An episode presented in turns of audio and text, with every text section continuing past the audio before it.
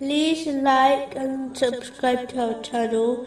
Leave your questions and feedback in the comments section. Enjoy the video.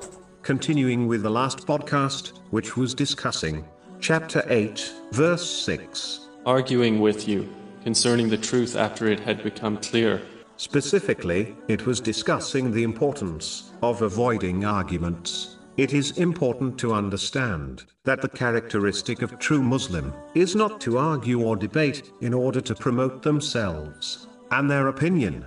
They should instead present the information in order to promote the truth. This applies to both worldly and religious matters. The one who aims to promote the truth will not argue. Only the one who is trying to promote themselves will.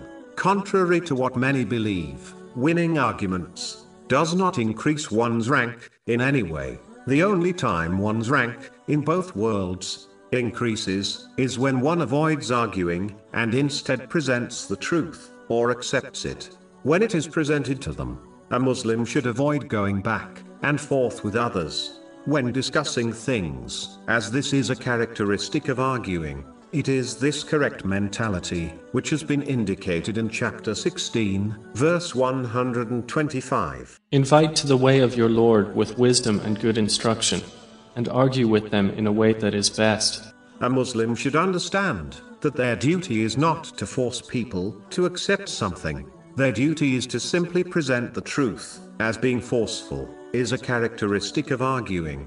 A Muslim should not waste their time, nor stress if others disagree with their opinion. When one holds on to these disagreements, over time, it can cause enmity to build up between people, which can lead to fractured and broken relationships. This can even result in the sin of severing ties with people. So, in cases like this, it is important for Muslims to let things go and not harbor a negative feeling towards someone who disagrees with their opinion and choice. They should instead push themselves to agree to disagree and move on from the situation without any ill feelings. The one who fails to do this will find themselves always arguing and possessing enmity for others, as they are bound to disagree with others on certain topics and issues due to a difference in their characteristics and mentality. Understanding this is a branch of finding peace in this world.